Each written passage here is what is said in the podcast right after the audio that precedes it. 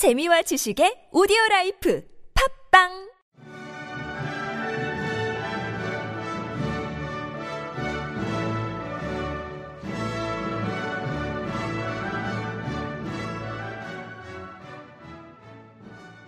시민 여러분 반갑습니다. 민주사회를 위한 변호사 모임 탄핵 특별 팟캐스트 방송 탄캐스트 제2회 방송입니다. 어, 방송의 진행을 맡은 저는 민주사회를 위한 변호사 모임 사무차장 김준우 변호사입니다. 네, 오늘 제 2회 방송에서도 1회 방송에 이어 탄핵과 특검 그리고 일반 형사 재판에 관한 여러 법적 쟁점에 대해서 이야기를 나누는 시간을 갖도록 하겠습니다.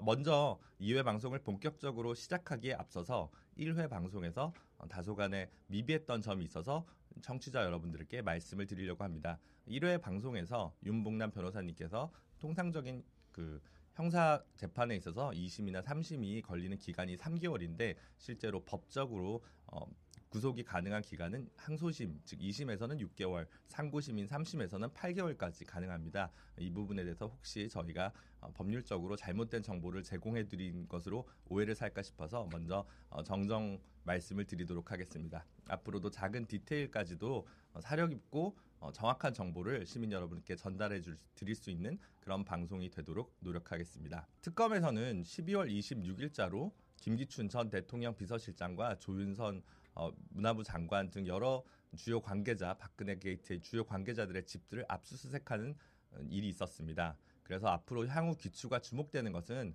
대통령과 청와대에 대한 압수수색 등의 강제 수사가 과연 가능한 것인지에 대해서 여러 가지 의견 대립과 궁금증이 있는 것 같습니다. 그래서 오늘은 어, 이 분야에서 민변에서의 전문가이신 조수진 변호사님을 모시고 어, 과연 대통령에 대한 강제 수사 어디까지 가능한지에 대해서 이야기를 나누는 시간을 갖도록 하겠습니다. 그러면 조수진 변호사를 모시도록 하겠습니다. 네, 여러분 안녕하십니까? 저는 민주사회를 위한 변호사 모임에서 활동하는 조수진 변호사라고 하고요. 어, 저는 제 어, 개인 사무소 조수진 법률사무소 대표를 맡고 있고요. 어, 민변에서는 주로 이제 민생 경제 분야 활동을 하고 있어요. 근데 실제로는 주로 이제 송년회 사회를 주로 맡고 있습니다. 아, 네. 너무 이렇게 내밀한 얘기를 아, 네, 네. 해주셨습니다. 예. 그 오늘 이제 대통령에 대한 그 강제 수사가 어디까지 가능한지에 대해서 최근에 변호사님께서 서울지방변호사회에서 열린 심포지엄에서도 토론자로 나서신 걸로 알고 있는데요. 네네. 그러면 어, 과연 어디까지 가능한지 좀 꼼꼼하게 좀 따져보는 시간을 갖도록 하겠습니다. 네. 어, 제가 알기로는 우리 헌법은 대통령에 대한 불소추 특권을 규정하고 있는데 예, 예. 그 법이 그렇게 정해놓은 취지를 어떻게 이해해야 할지 거기에 대해서 간략하게 먼저 말씀을 해주시면 좋을 것 같습니다. 예, 제가 그 토론회 준비를 하면서 여러 논문도 찾아보고 또 헌법재판소 판결도 찾아봤는데요.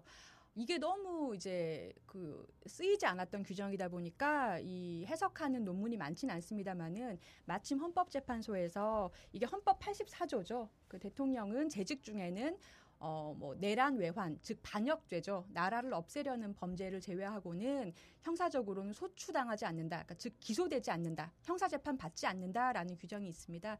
이 규정에 대해서 헌법재판소가 과거에 전두환 등이 12.12 사태를 일으켰을 때 그 상관들에 대해서 한 행위에 대해서 그 상관들이 어, 형사 고소를 했는데 이것이 불기소된 사건.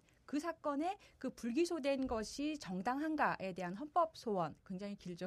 네, 그- 어렵습니다. 예, 네. 예. 그12.12 사태에 대한 헌법 소원 사건을 처리하면서 이 불소추 특권 때문에 전두환 등의 그 대통령에 대한 그 어떤 그 형사 기소 권한이 정지되는가를 판단을 하면서 어, 이 헌법 84조는 대통령이 어, 국가 원수로서의 역할이 있고 또 행정부 수반으로서의 역할 이 두 가지를 담당하기 때문에 어, 다른 국민에 비해서 어떤 특권을 인정한 것은 절대로 아니고 원활한 직무 수행을 위해서 그에 한정돼서 인정되는 것으로서 다른 특권을 보장한 것은 아니다. 이렇게 해서 즉 84조의 목적을 두 가지로 그러니까 하나는 명예죠. 국가 원수로서의 명예를 지키기 위한 규정이고 또 하나는 행정부 수반이기 때문에 원활한 대통령의 직무를 보장하기 위한 규정이다. 이러한 한도 내에서 한정해서 해석해야 된다라고 해석을 한 바 있습니다. 네, 그러니까 헌법상 불소추 특권이 대통령에게 있는데 그 상황에서 그 취지는 잘 말씀을 해주셨는데요. 그렇다면 기소만 되지 않는 것이라고 헌법에는 적혀 있다고 볼 수도 있는데 기소 전에 필요한 단계인 수사, 수사까지도 포괄해서 안 된다고 봐야 되는 것인지 음. 아니면 어, 단순히 기소만 안 된다고 봐야 되는 것인지 여기에 대해서 좀 짚고 넘어가야 될 것 같은데 설명을 좀 부탁드리겠습니다. 예. 사실은 이 규정 때문에 기소가 안 되니까 당연히 재직 중에는 수사도 못하는 거 아니냐라는 학설도 상당히 있었던 게 사실입니다. 그런데 이번 박근혜 대통령 사태가 터지면서 어, 헌법 학자분들께 여러 언론기관에서 설문조사를 한 결과로 새롭게 최근에 이제 동향은 어, 수사는 할 수 있다. 다만 임의 수사가 있고 강제 수사가 있어요. 임의 수사라는 거는 본인이 스스로 와서 이제 뭐 피의자 신문조서도 작성을 하고 이런 수사고요. 또 물건도 그냥 임의로 내 핸드폰 여기 있다 이렇게 내주는 것이 임의 수사인데 그런 거는 가능하지만 강제 수사만 안 되는 거 아니냐. 강제로 뭐 청와대에 들어가서 압수를 해온다든가 사람을 잡아오는 것만 안 되는 거 아니냐 이런 견해 또는 어, 강제 수사뿐만 아니라 이제 뭐 임의 수사의 경우에도 좀 어려운 게 아니냐 이런 견해 이런 식으로 강제 수사가 가능하냐 여부에 대해서 좀 이제 많이 이제 쟁점이 되고 있어요. 네, 그러니까 쟁점이 되고 있는 것은 이제 뭐 당연한 일인 것 같은데 이런 일이 이제 잘 헌정사상 잘 없으니까요. 예, 그런데 예. 그러면 그 변호사님께서 보시기에는 헌법상 이제 그 불소추 특권이 있는 대통령에 대한 수사는 그래도 원칙적으로 음. 가능하다고 보시는 것인지 네. 어, 저는 그, 그 규정, 저는 임의 수사는 당연히 가능하다라고 보고요. 그리고 이제 강제 수사가 문제가 되는데, 강제 수사 중에서도 대통령의, 현직 대통령의 몸을 잡아오는 체포는 좀 어렵지만, 어, 대물적인, 즉, 청와대를 압수수색하는 것은 가능하지 않는가, 이렇게 생각을 합니다. 이제 그 이유로는 84조, 헌법 84조의 불소추 특권의 그 취지 때문인데요. 어, 헌법재판소에서 해석을 한 것처럼 그 헌법재 헌법 84조 취지가 국가 원수로서의 어떤 명예나 아니면 행정부 수반으로서의 원활한 업무 수행을 위해서 어, 형사 재판을 받지 않는다라고 규정을 한 것이라면 물건을 이렇게 압수수색 해오는 거는 업무 수행을 그렇게 크게 방해하지 않지만 그 업무를 수행하고 있는 사람 몸을 잡아오는 체포의 경우에는 업무에 지장이 많기 때문에 현직 대통령이 업무를 보는 이상은 그 체포영장 발부는 저는 좀 어려운 게 아닌가 이렇게 생각을 해요. 그리고 여기서 이제 구속영장은 당연히 어 이제 기소를 구속을 하게 되면은 30일 이내에 기소를 무조건 해야 된다라는 형사소송법 규정이 있기 때문에 구속영장은 좀 어렵고 체포영장만 지금 문제가 되는 건데 체포영장은 아시다시피 48시간만 체포가 가능합니다. 그래서 사실 박근혜 대통령에 대해서 지금 문제가 되는 것은 48시간 동안 잡아와서 그동안 대통령이 한 두 번 정도 검찰 수사를 거부하지 않았습니까?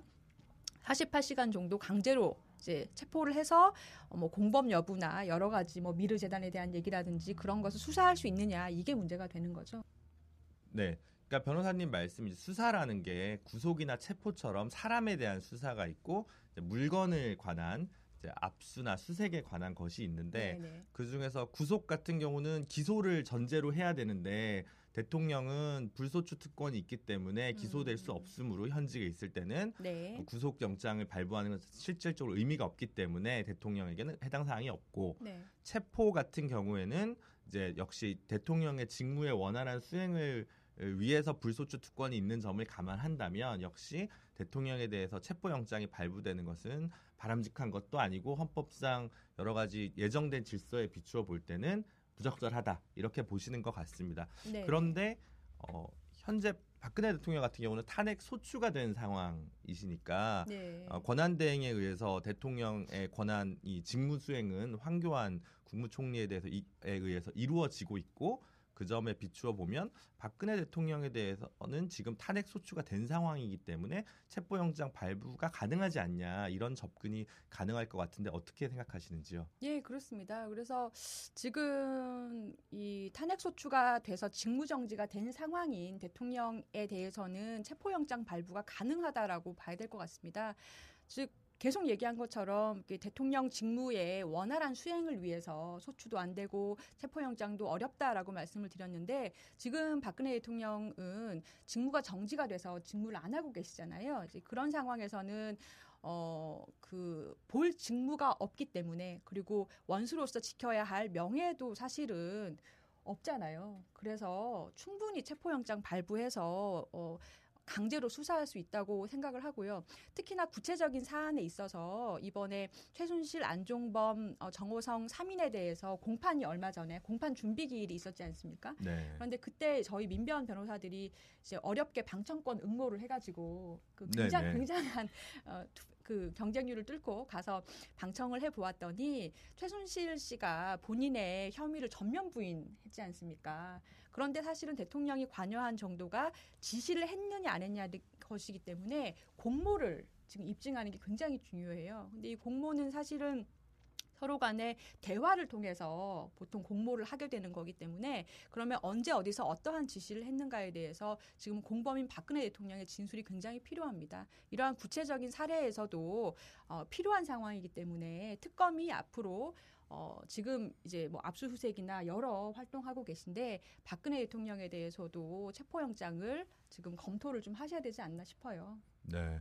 그런데 어쨌든 특검에서 그렇게 적극적으로 입장을 개진한다 하더라도 법원에서 또 그 영장 청구된 것을 꼭 인용하라는 법은 또 없지 않을까요? 예, 그렇죠. 그런데 지금 그 뭐 물론 체포 사례는 아- 이건 굉장히 초유의 사태이기 때문에 체포 사례는 아니지만 청와대에 대한 압수수색 영장은 이미 이명박 대통령 때 한번 서울중앙지법에서 한번 발부가 된 적이 있지 않습니까? 네, 그렇죠. 네. 뭐 이제 현실적으로 필요하다면 특검에서 체포영장 발부는 가능한 것으로 법리적으로는 가능한 청구가 것으로 가능한 것으로 네. 이해할 수 있을 것 같습니다. 네 그러면 체포 구속 이야기는 이 정도로 정리를 하고요. 압수수색이라는 강제 수사의 종류에 대해서 좀 이야기를 나누면 좋을 것 같습니다. 대통령이 계신 곳이 청와대 라는 이제 굉장히 중요한 장소인데 이 네. 장소에 대해서도 압수와 수색이 가능한지에 대해서 좀 일반 시민분들은 좀 갸우뚱하시는 분들이 많으실 것 같은데요. 좀 설명을 부탁드리겠습니다. 예, 그 헌법 제11조가 법 앞에 모든 국민이 평등하다라고 규정하고 있지 않습니까? 그렇기 때문에 사실은 청와대라고 해서 무조건 압수수색이 안 된다 이렇게 볼 것은 아니고요. 수사상의 필요성이 있으면은 압수수색 영장도 발부해서 집행을 해야 되겠죠. 그런데 이제 어, 우리 형사소송법에서는 압수수색 관련해서 두 가지 예외 규정을 두고 있습니다. 하나는 110조인데요. 군사상 기밀이 있는 장소인 경우에 그 장소를 압수수색을 하면은 국가의 중대한 이익이 해쳐지는 경우, 즉 군사상 기밀 그리고 국가의 중대한 이익 이 두 가지 요건이 있는 경우에는 그 장소의 관리자가 그 압수수색을 어, 거부할 수 있게 돼 있는 규정이 있고요. 두 번째 111조는 공무상 기밀이 담겨 있는 어떤 공무서라든지 이러한 곳의 경우에는 어, 수색은 가능한데 즉 뒤지는 건 가능한데 압수에 대해서는 역시나 그 장소가 어, 중대한 국가 이익을 담고 있는 경우에는 압수를 거부할 수 있다. 이런 두 가지 예외 규정이 있습니다. 그래서 어, 청와대라고 해서 모든 장소가 사실은 뭐 다 군사상 기밀이거나 그러진 않겠지만 이 규정을 들어서 청와대 관리하는 그런 어, 그 관리자가 어, 그런 압수수색을 거부할 수 있겠죠. 그때 어떻게 되느냐 이게 이제 문제가 됩니다. 아 그러면 말씀하신 것처럼 압수수색 영장을 청와대를 상대로 대상으로 해서 청구할 수는 있다라는 말씀이신데 그러나 관리자에 의해서 몇 가지 요건을 충족하게 되면 그에 대해서는 압수수색 영장에 대해서 거부할 수 있다라는 말씀. 예, 이신 그렇죠. 그렇죠. 그러면 이것은 보통 저희가 이제 압수수색 영장이라는 건 검찰에서 청구를 하고 네. 법원에서 심사를 해가지고 영장이 뭐 발부가 되건 말건 결정을 하잖아요. 네, 네. 그러면 법원에서 영장이 설사 발부가 된다 하더라도 어 청와대 관리자가 그 이런 이유를 법에 있는 요건을 이유로 어, 그 집행을 거부할 수 있는 권한이 법적으로 보장되어 있다 이런 말씀이신가요? 예, 그렇습니다. 그 실제로 한번 거부된 예가 있었어요. 그러니까 예전에 이명박 대통령 때 도곡동 사저 부지 매입 사건 관련해서 이것이 이제 청와대 관련자가 메모를 남기거나 관련해서 보고한 서류가 청와대에 남아 있어서 그 부분에 대해서 어, 특검에서 서울중앙지법에다가 체포수색 압수수색 영장을 청구를 했고요. 네. 그리고 법원에서 실제로 받아들여져서 영장이 발부까지 됐어요. 그런데 청와대 그 관리하는 관리자가 군사상 기밀을 이유로 해서 그 영장 집행을 거부를 했습니다. 그래서 이 영장이 실제 집행이 안 된 일이 있었죠. 그런데 사실은 그때는 어떻게 보면 그 청와대에 대해서 압수수색을 한다는 것 자체가 굉장히 이례적인 일 아니겠습니까? 그래서 엄밀하게 잘 제대로 집행이 안 됐던 것 같은데요. 이번에는 이제 그 당시 그 일 이후에 그것을 분석한 논문이라든지 여러 가지 또 연구가 진행이 된 걸로 알고 있는데 그러한 논문들에 의하면 어, 첫 번째로 그 청와대 모든 장소가 다 군사상 기밀을 담고 있다고 볼 수는 없잖아요. 네. 만약에 예를 들어서 대통령의 파우더룸이다. 그게 어떻게 군사상 기밀을 담은 장소가 되겠어요? 그런데 그것이 뭐 어떤 이제 그 관련이 있다면은 수사상의 필요성이 있다면 그곳은 압수수색이 될 수 있겠죠. 그리고 두 번째로 어, 국가의 중대한 이익 침해가 우려될 때만 압수수색을 거부할 수 있다라고 하고 있기 때문에 그러면 특검이 영장 들고 가서 그럴 수 있는 거죠. 첫 번째로 만약에 거부를 한다면 영장 집행을 담당자가 거부한다면 첫 번째로 우리가 이 압수수색 하려고 하는 장소가 청와대 중에서 어디 어디 어딘데 뭐 이제 뭐 그곳이 군사상 기밀 장소라는 걸 밝히, 밝혀라. 두 번째로는 우리가 여기 압수수색을 하면 어떠한 국가의 중대한 이익이 침해되느냐 밝혀라. 이렇게 얘기를 하면서 요구할 수가 있는 거죠. 네, 그러면 어, 정리해 주신 바에 의하면 청와대라 하더라도 충분히 압수수색 영장의 발부가 가능하고 뭐 모든 공간에 대해서는 아니겠지만 뭐 예를 들어 대통령 관저 이런 공간에 대해서는 압수수색 영장 발부가 충분히 가능하다고 생각을 하신다는 거고 네네. 그렇기 때문에 특검에서도 어, 지체 없이 좀 조속하게 어, 진실 규명과를 위해서 여러 가지를 위해서 그 압수수색 영장 발부에 주저함이 없어야 된다. 음, 법리적으로 네. 충분하다 이런 말씀으로 이해하면 되겠죠. 예, 제가 사실 특검에서 연일 그 여러 곳을 압수수색하고 계신데요. 청와대에 대한 것도 기대하고 응원하고 있습니다. 네. 혹시 특검에서 법리적 검토가 더 필요하시면 조수진 변호사님께 연락을 주시면 될 것 같습니다. 예, 기다리겠습니다. 다음으로는 탄핵 시- 심판 절차가 어떻게 진행되고 있는지에 대해서 한번 짚고 넘어가도록 하겠습니다. 어, 이- 지금 탄핵 심판 절차가 개시가 된 것 같은데요. 현재 진행 상황이 어떤지 간단하게 설명을 좀 부탁드리겠습니다. 예, 그 헌법재판소에서 지금 준비 절차를 어, 개시를 해서 어, 12월 27일 현재 두 번의 준비 절차를 진행을 했죠. 이 준비 절차라는 것은 본 심리에 들어가기 전에 쟁점을 복잡한 사건인 경우에 어, 쟁점을 정리하는 절차입니다. 어, 노무현 대통령 그 탄핵 심판 심리 때는 어, 쟁점이 간단했기 때문에 준비 절차도 없었는데요. 이번에는 쟁점이 워낙 많기 때문에 어, 준비 절차를 두 번 정도 진행을 했고 12월 30일에 마지막 준비 절차를 앞두고 있다고 해요. 그리고 그 뒤에는 1월 3일 날 첫 번째 이제 본격적인 심리를 열기 본 심판을 열기로 했고 1월 5일에는 두 번째를 열기로 해서 집중 심리를 지금 진행을 하고 있는 것 같습니다. 음, 생각만큼 혹은 생각보다 빨리 진행되고 있는 건가요? 어떻게 보시는지. 저는 그냥 쏘쏘인 것 같아요. 그러니까 왜냐하면 사실 어, 지금 헌법 재판관들 어, 임기 문제도 있고 여러 가지 지금 빨리 진행을 하자라는 국민적인 열망이 굉장히 많으신데요. 사실은 이 탄핵 심리 절차가 형사소송법을 준용을 그러니까 이렇게 헌법재판소법에 없는 절차인 경우에는 형사소송법 규정을 가져와서 하게끔 돼 있는데 형사소송법의 어, 267조의 2를 보면 집중 심리가 원칙이다라고 규정이 돼 있고 집중 심리란 무엇인가? 재판 재- 형사 재판은 원칙적으로는 매일 개정해야 된다. 그게 안 되면 뭐 이렇게 띄엄띄엄 한다라고 규정이 돼 있거든요. 그렇다면 원칙대로 하면은 이 헌법 재판 탄핵 심리 절차도 매일매일 열 수가 있는 거죠. 이제 그러한 것에 비하면 어, 조금 늦은 게 아닌가. 앞으로는 좀 빨리 가야 되는 게 아닌가 싶습니다. 네, 그 부분도 앞으로 좀 짚어보면서 국민들이 시민 여러분께서 봐야 될 부분인 것 같습니다. 예, 그 국회에서 원래 그 소추 의결서를 작성했을 때는 아홉 가지 무려 아홉 가지나 되는 쟁점을 제출을 했는데요. 뭐 이제 그 하나 하나가 뺄 수 없는 쟁점이었던 것 같아요. 그런데 헌법재판소에서 준비 절차 어, 중에 발표를 한 다섯 가지 유형의 쟁점으로 이거를 갖다가 정리해서 이걸 심리하겠다라고 발표한 걸 보면 첫 번째로는 비선 조직에 의해서 국민 주권주의나 그 법치국가 원칙이 위배됐는지 여부, 두 번째로는 대통령이 권한 남용을 한 게 있는지 여부, 세 번째로는 언론 자유 침해가 있는지, 네 번째로는 세월호 관련해서 생명권 보호 의무를 대통령이 위반했는지, 그리고 다섯 번째는 어, K스포츠 재단이나 미르 재단을 통해서 뇌물 수수를 한 것이 있는지 여부 이렇게 다섯 가지 유형으로 앞으로 심리하겠다라고 쟁점 정리를 헌법재판소가 했습니다. 네, 그 주요 그러니까 다섯 가지 유형에 대해서 어떻게 쟁점이 형성이 되고 심리가 이루어질지 보는 게 이제 중요할 것 같은데요. 그러면 이 아홉 가지에서 다섯 가지로 줄인 게 뭔가 좀 불필요하다고 생각된 부분들을 줄여서 축소해서 심리하는 것이라고 봐야 되는 건가요? 아니면 어떻게 봐야 되는 건가요? 그렇지는 않고요. 이제 국회에서 소출을 할때 아홉 가지로 쓴 것은 이제 아홉 가지 사실관계를 주로 이제 어, 소출을 하신 건데요. 헌법재판소에서는 그것을 어떤 거를 빼먹겠다라는 것보다는 유형별로 묶어서 다섯 개의 유형별로 묶어서 조금 더 빨리 이제 심리를 진행하겠다라는 걸로 보는 게 맞는 것 같고요.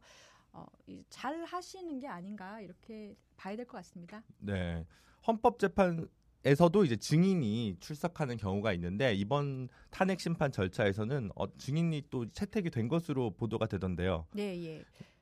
지금 그, 그 국회 소추 인단 그러니까 이제 헌법재판소에 대해서 대통령의 탄핵을 해달라라고 검사 역할이죠. 검사 역할을 하게 되는 국회 사법위원 의장 쪽에서는 처음에 무려 이제 28명이나 되는 증인 신청을 했었다 그래요. 그리고 대통령을 방어하고 있는 대통령 측에서는 4명의 증인을 신청했다 그래요.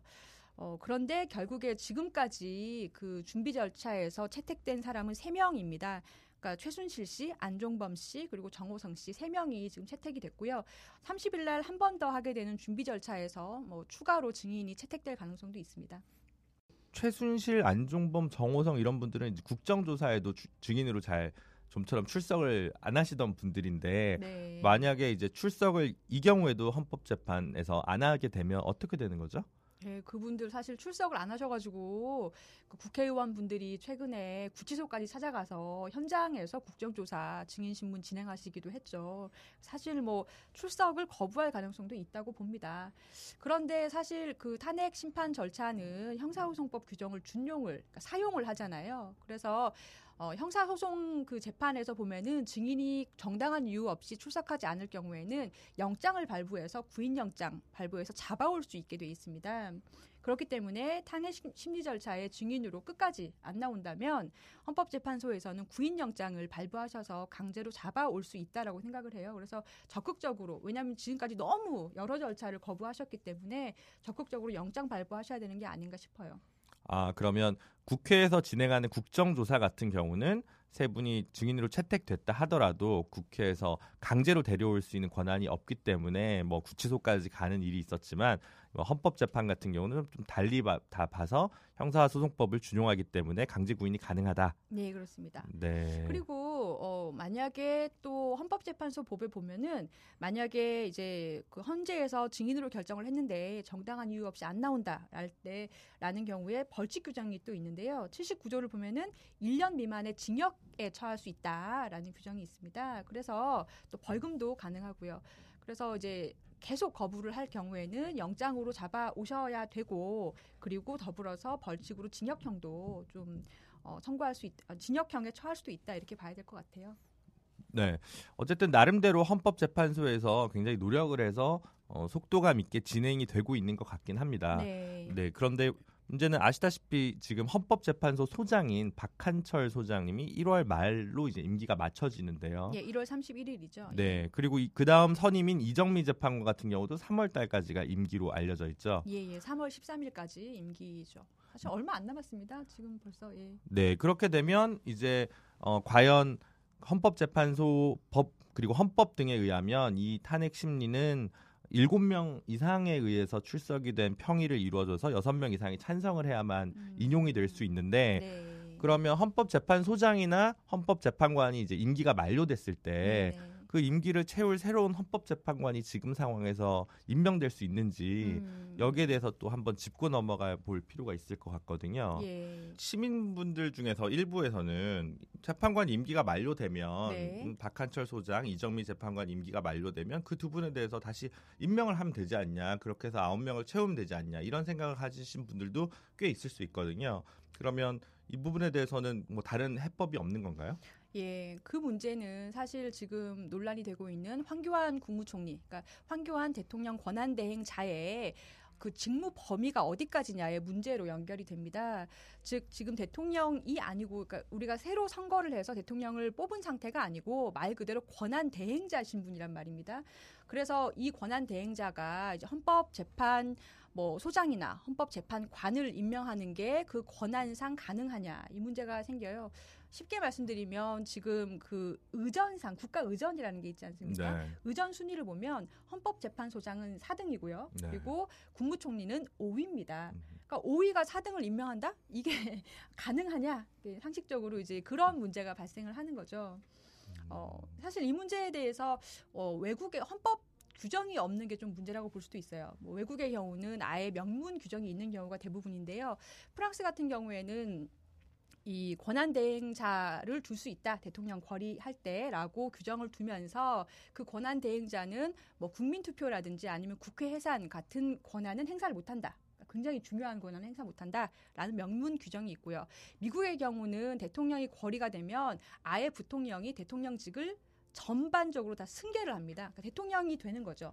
그래서 그러면 대통령의 임무를 전적으로 다 할 수 있다. 이런 해석이 가능한데 우리나라 규정은 대통령이 거리가 되거나 사고가 발생하면 어, 뭐 권한 대행을 한다라고만 돼 있지 어떤 권한은 할 수 있고 어떤 권한은 못 한다라는 규정이 없는데 대통령하고 동일한 정도의 이 헌법 기관인 헌법재판소장을 임명할 수 있는가 이런 해석상의 문제가 발생을 하는 거죠. 권한대행 문제가 사실 법적으로 좀 까다로운 부분이 좀 있고 우리 입법에서도 좀 문제가 있다, 미비한 음. 부분이 있다 이런 말씀인데요.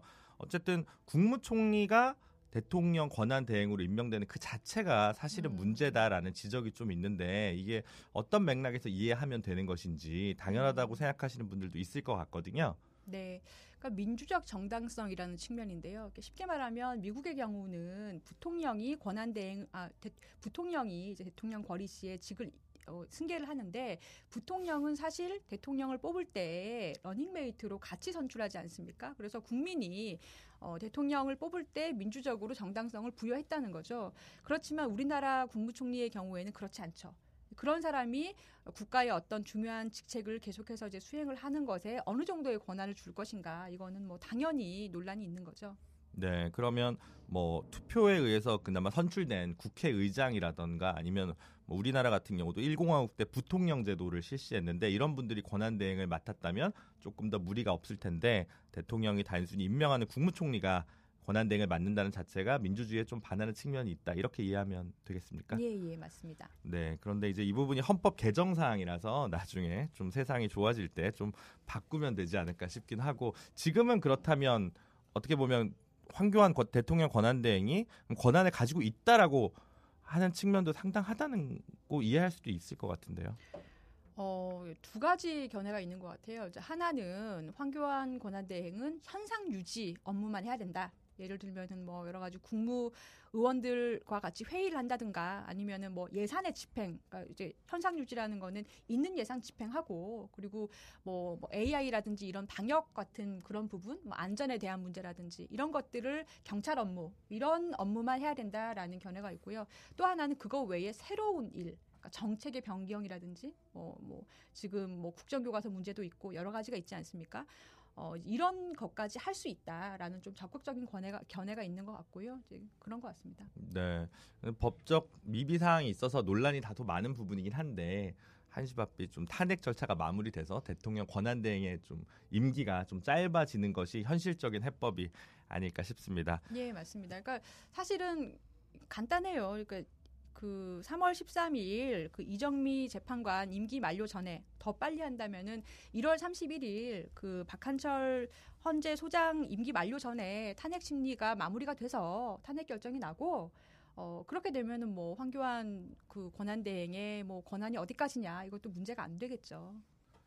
네, 이렇게 오늘 대통령의 강제 수사 그리고 헌법재판소에서의 탄핵 심판 절차 마지막으로 대통령 권한 대행의 직무범위 세 가지 쟁점에 대해서 어, 짧게 이야기를 나눠보는 시간을 가졌습니다. 오늘 긴 시간 짧게 얘기했다고 했는데 긴 시간이라고 하네요. 긴 시간 동안 고생해주신 조수진 변호사님 좀 마지막 closing 멘트를 하나 좀 부탁드리겠습니다. 예, 어, 참 살다 보니 민변에서 캐스트를 진행하는 날도 오네요. 어, 그 탄 캐스트 지금 민변에서 그 박근혜 그 퇴진 특별위원회라고 퇴진 특위를 만들어서 굉장히 왕성하게 활동을 하고 있고요. 그 중에 한 일환으로 지금 탄캐스트까지 이제 어, 런칭을 한 상황인데요. 이제 두 번째 방송에 출연하게 돼서 굉장히 영광이고 어, 오늘 굉장히 재밌었던 것 같습니다. 이게 지금 방송은 짧을 수도 있는데 상당히 오래 찍었습니다. 재밌게 봐주시면 좋겠네요. 네. 민변 탑캐스트 방송 두 번째 방송을 이렇게 마무리하려고 합니다. 저희가 첫 번째 방송 때부터 탄핵 그리고 특검에 관한 법적 쟁점에 대해서 시민 여러분의 눈높이로 방송을 해드리겠다고 말씀을 드렸는데요. 변호사들끼리 어, 진행하는 대화다 보니까 혹시 여전히도 저희가 국민들과 시민들의 눈높이에 걸맞지 않는 조금 지루하고 어려운 방송을 하지 않았나 이런 반성도 해봅니다. 그러나 앞으로 좀 더 나아드리는 모습 보여드리도록 노력하겠고요. 앞으로도 탄핵 인용이 되는 그날까지 탄캐스트는 매주 여러분을 찾아가도록 하겠습니다.